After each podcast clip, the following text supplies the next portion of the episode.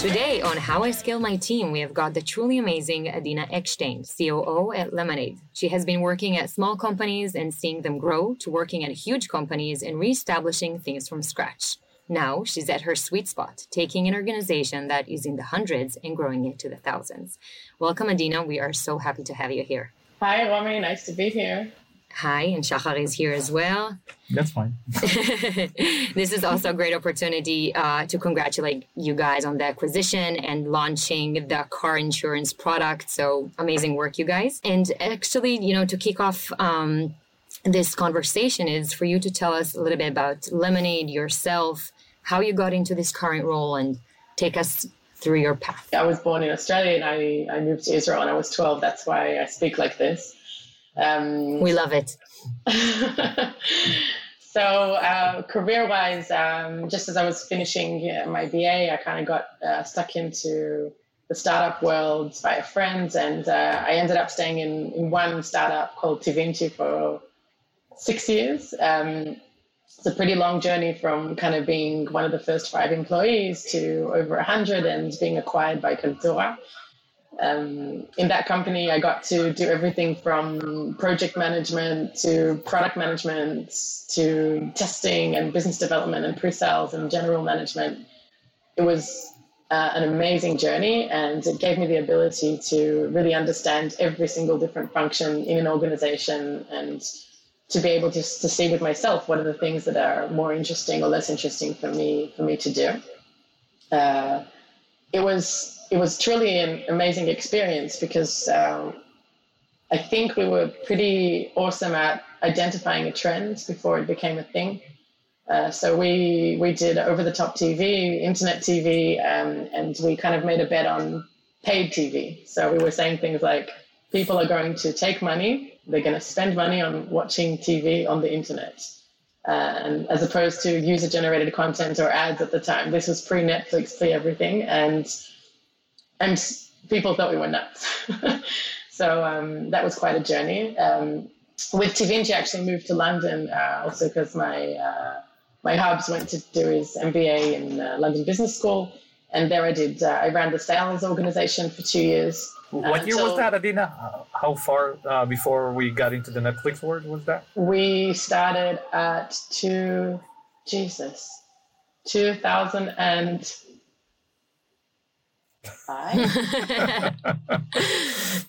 Seems like forever ago. It's 2000 and long ago. yeah, 2000 and something.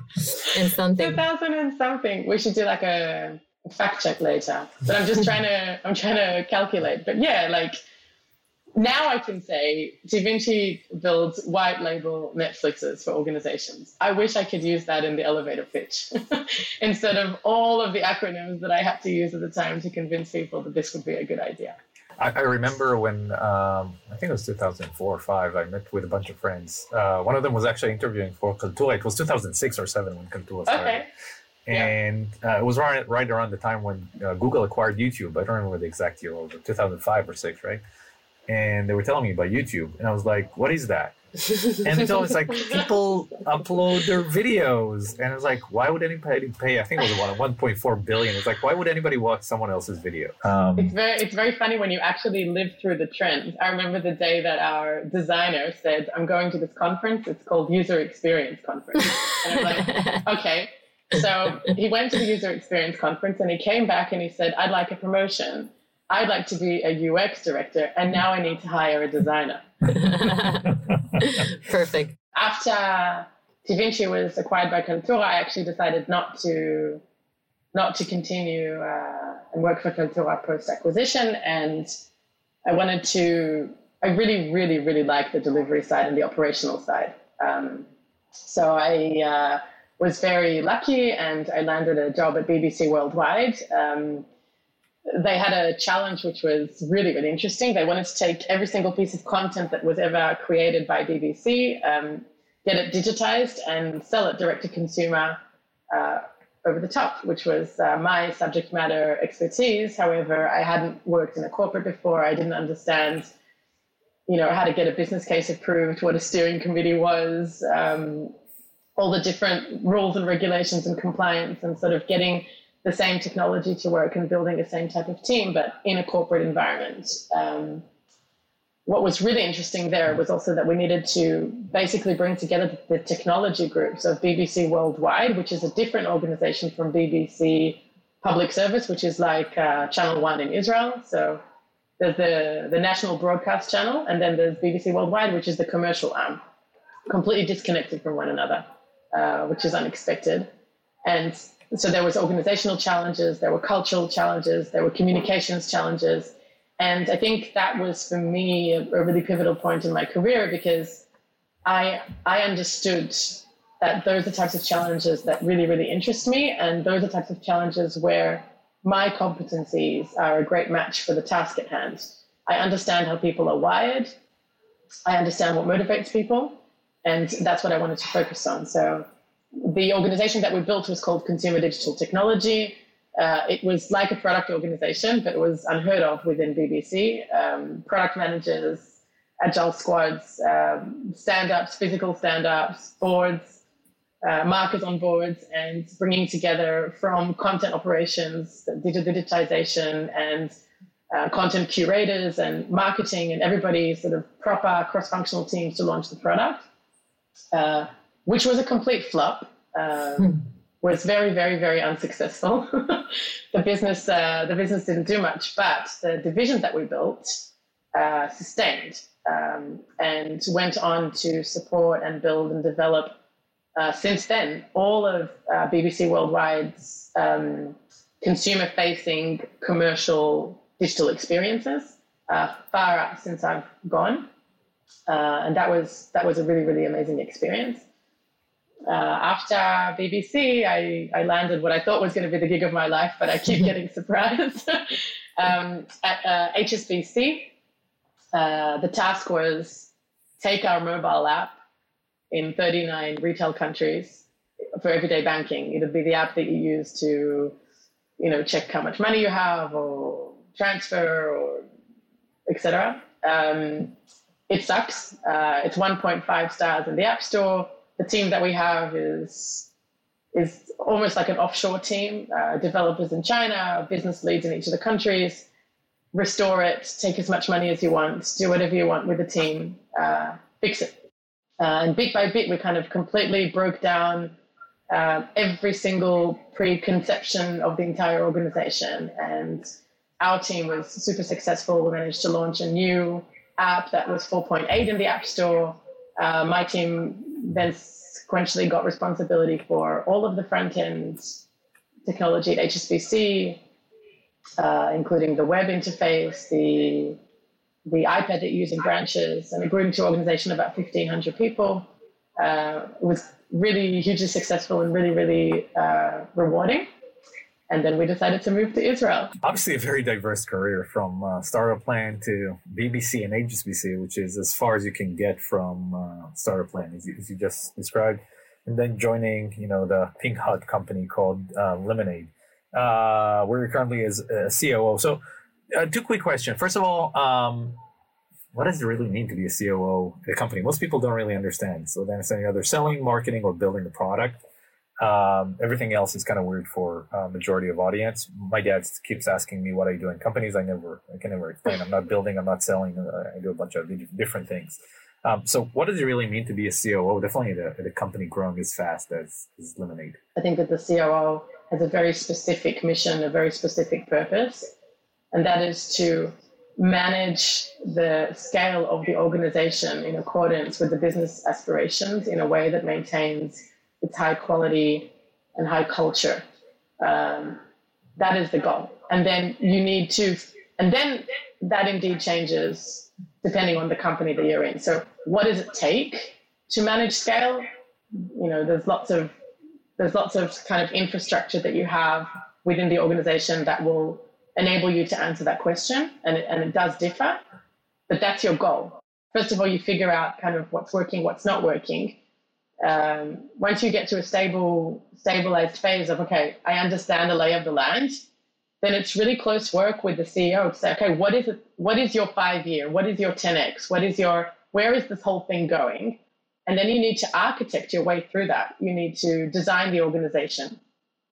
You need to figure out what are the different components of the organization. What what what are going to be the unique parts of the organization? What's going to be the selling points to, to strong employees? How are people going to be motivated? How are they going to talk to each other? How are they going to communicate internally? How are they going to communicate externally? How are they going to be connected to business objectives? Those are things that you need to think about. And that I think is true for every COO in every organization, no matter what the industry is. This is really bringing me to my next question, Adina, talking about, you know, hiring processes and, you know, hiring processes in Lemonade. Um, we talked about it a little bit um, in our kind of initial conversation. And you shared with me that, you know, connectivity between the people um, is critical in a team one of kind of these X factors that you see in teams. And I wanted to ask you how to how do you address it actually during the hiring uh, process? The way you hire needs to be highly compatible with the way you're organized, and that will really dictate what are the types of characteristics you're looking in at people, and then also who internally in the organization is responsible for establishing whether those individuals have those characteristics. And you guys uh, have created a very you guys have created a very unique structure. Uh, you don't have the kind of the normal hierarchical structure that most companies follow, do you? One of the first things that I noticed coming into Lemonade, especially given what I just described before about establishing the lay of the land and, and what is it that you've got to work with, is that Lemonade was designed as you would expect. There are, you know, um, the product organization, there's an engineering organization, there's customer facing, there's there's growth, performance marketing teams, business operations, and everything's working fine. Except that very shortly after Lemonade launched with renters insurance policy, it also launched with homeowners. Uh, and then every single year, a new product came to be. So we launched pet insurance, life insurance, and now car insurance. A multi, a multi insurance policy organization. For me, that was that meant that the the setup of having specific departments is going to become not scalable, not sustainable. Because what happens if I was back at HSBC? What would happen in that case? Let's say I was responsible for the pet insurance business. I would go and say, okay, this year I want to achieve such and such. So I would go and build a business case, get budget, then start begging for resources. I'd like this QA, this analyst, this such and such. And then people would start fighting over, oh, I'll give you a 50% allocation of this, 50% allocation of that. Get into this dependency mania uh, and also the sense of people don't people are like these lego pieces uh, that you can just like oh this week uh, ios person you're on this squad next week you're on that squad. There's no sense of identity um, so long as you're the construct that is the stagnant one the one that doesn't move is the department construct the other thing that was very apparent to me was the pace of the growth of the organization when I joined exactly two years ago, congratulations to me, uh, we were 200 employees. Now we're over a thousand. I just want you to grasp that growth. So it's 800 people. Could, could you repeat that? So you guys grew 5x in two years. So from 200 yes. to 1,000. But how many locations, by the way? Uh, we're based in uh, Tel Aviv. In the US, we have four locations, and in Amsterdam. Why Amsterdam, by the way? Do you guys sell insurance outside the US as well? Yes, so we have we have a business in Europe. So Amsterdam is where we run that business. Uh, we're also starting to uh, establish engineering, product and engineering functions in Amsterdam as well as a way to diversify our talent pool. Uh, so back to the story. Um, when you scale at that pace, um, how does the individual feel in all that? When you're a 200 people organization, the individual feels very important. We need you. You understand what it is that the, the big chiefs are trying to achieve. You're, you're, you're critical, you're mission critical. If something launches, you've probably had something to do with it. You can publish and say, I did this. When it becomes multi insurance line and then you're a thousand employees, the individual can get lost so that was really both of those trends were exactly were the core principles of designing the org structure that we currently have at Lemonade today, which is you take the smallest organism, which is a squad, and multifunctional, autonomous, and has a clear objective. And if you look at that, those characteristics of a squad, multifunctional, autonomous, and has a clear objective, those characteristics are not unique to product and engineering And that's the bit where we took it a notch further. So our growth organization is in multifunctional squads. Our claims organization is in multifunctional squads. So we take the entire company, uh, we organize it into squads. Uh, on top of squads, there's tribes, a hierarchical grouping, and then we built companies uh, that are composed of squads of every single function that you'd need to run a business. And we made those companies autonomous, have a clear objective, and multifunctional. So if I'm running the pet insurance business, I have all the resources that I need for the foreseeable future to run. And I can be agile and I can say, okay, so now I want to double down on profitability versus growth. And you don't need to go and build a business case and beg for resources. You kind of steer the entire ship uh, and you bring everybody around this uh, objective and mission that you're working towards. But the so, departments uh, don't disappear. The departments stay as stabilizers and as the element that manages your professional growth as an individual and the quality of your work. So let me repeat that just for a second. Well, we got tribes, squads, and companies, right? Did squads, I get that correct?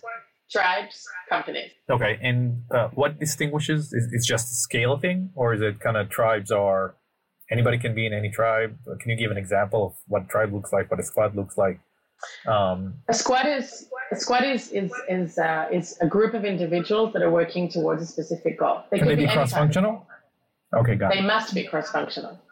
Got it. So so even if you take a, if you take a, a product squad, that's the easiest, and that's also very common in the industry. So you have uh, designers, engineers, product managers, QA working as as an organism uh, in, in an agile way of working. That's a very easy example of a squad. Multiple squads come together to form a tribe. A tribe is just a construct that groups squads together, so, so it's easy to manage if it gets too big. And then a company is multiple squads and tribes. In, in a company, you'd have the product squads, you'd have the growth squads, you'd have the customer experience, you'd have claims, you'll have insurance. It's, it's like a mini company. And every time anything gets too big and it feels too big, you split it. That's the whole point. That constantly goes back to that individual feeling significant. If the squads so, are multifunctional, you're probably the only one in your squad that knows how to do what you do, and that's what makes you really important. And each of these companies are kind of running their own P&L. Is that the right way to think about it? I'm running my own business. I have resources, budget, and I'm measured on success. Correct. The, the reason you're not entirely running your P&L is because of the stabilizer that I just described. Mm-hmm. Ultimately, uh, you're also part of an organization called Lemonade. So, what we've done is an overlay because I think one of the most critical questions to be asked about this model is hold on a sec, if you've got multiple companies and each of them are running in their own direction, um, how do you actually make sure that you don't start doing things twice or start diverging? Maybe the customer experience becomes broken mm-hmm. because one company is doing one thing and another company is doing another. Ultimately, the customer doesn't care about your organizational structure. They care about having a streamlined, unified user experience. So the department horizontal is super critical. So if you're a designer, you're sitting in a company, but you also belong to the designers group. If you're a product manager, you belong to a company and, and you sit also in the product organization, et cetera, et cetera. So the reason you don't entirely own your P&L is because we have deliberately designed it so that there's constant a, a healthy balance between lemonade as needing to be an organization, needing to be scalable, needing to not do things twice, needing to build things once that can be reused multiple times, and needing to provide a unique and seamless customer experience, whilst maintaining and encouraging autonomy for each company to run, run, run as fast as they can.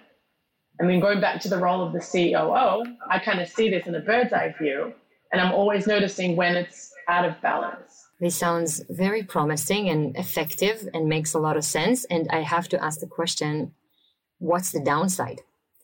Is there anything problematic or not working in this very unique structure? Uh, so I spoke to one of the main downsides, which is if you don't put your stabilizers in place, then one of the things that could happen is that each company could go off and do their own thing.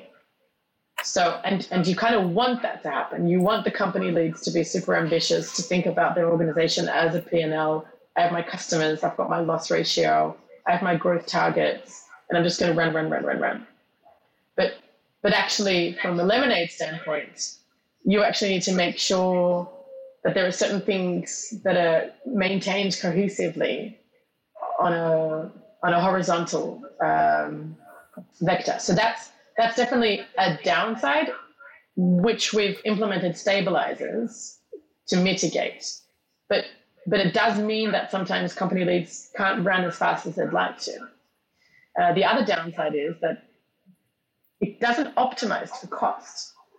That's a truth. Mm-hmm. So the other model that I described at the beginning, where um, where if you're in a big corporation and you're pitching for a, a, project and you need to get resources, it's because you've got a budget. You manage to um, get a you know seal a business case for a specific specific budget and certain benefits. You have enough money for 50% of a QA, and you don't need 100% of a QA because we're emphasizing agility we want to make sure that when the squad lead needs a QA, they have a QA. The QA is always in the squad. So theoretically, you could say that sometimes people aren't 100% utilized. That could also be a downside of the model. If you're, if you're emphasizing agility, you may be compromising on costs. But when I see these downsides, I don't see them as downsides that I accept. I see them as challenges uh, that we need to mitigate with best practices. And we have so many different concepts.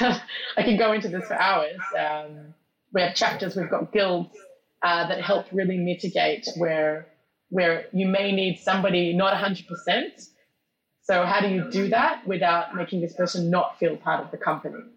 Um, and, and again, that's another rabbit hole that we could climb into if you're interested. It, it definitely sounds like an interesting rabbit hole, and, and you know, it, it sounds fascinating how you guys created um, what is relatively unique structure, obviously that meets uh, how you uh, how you're looking at, at running your own business.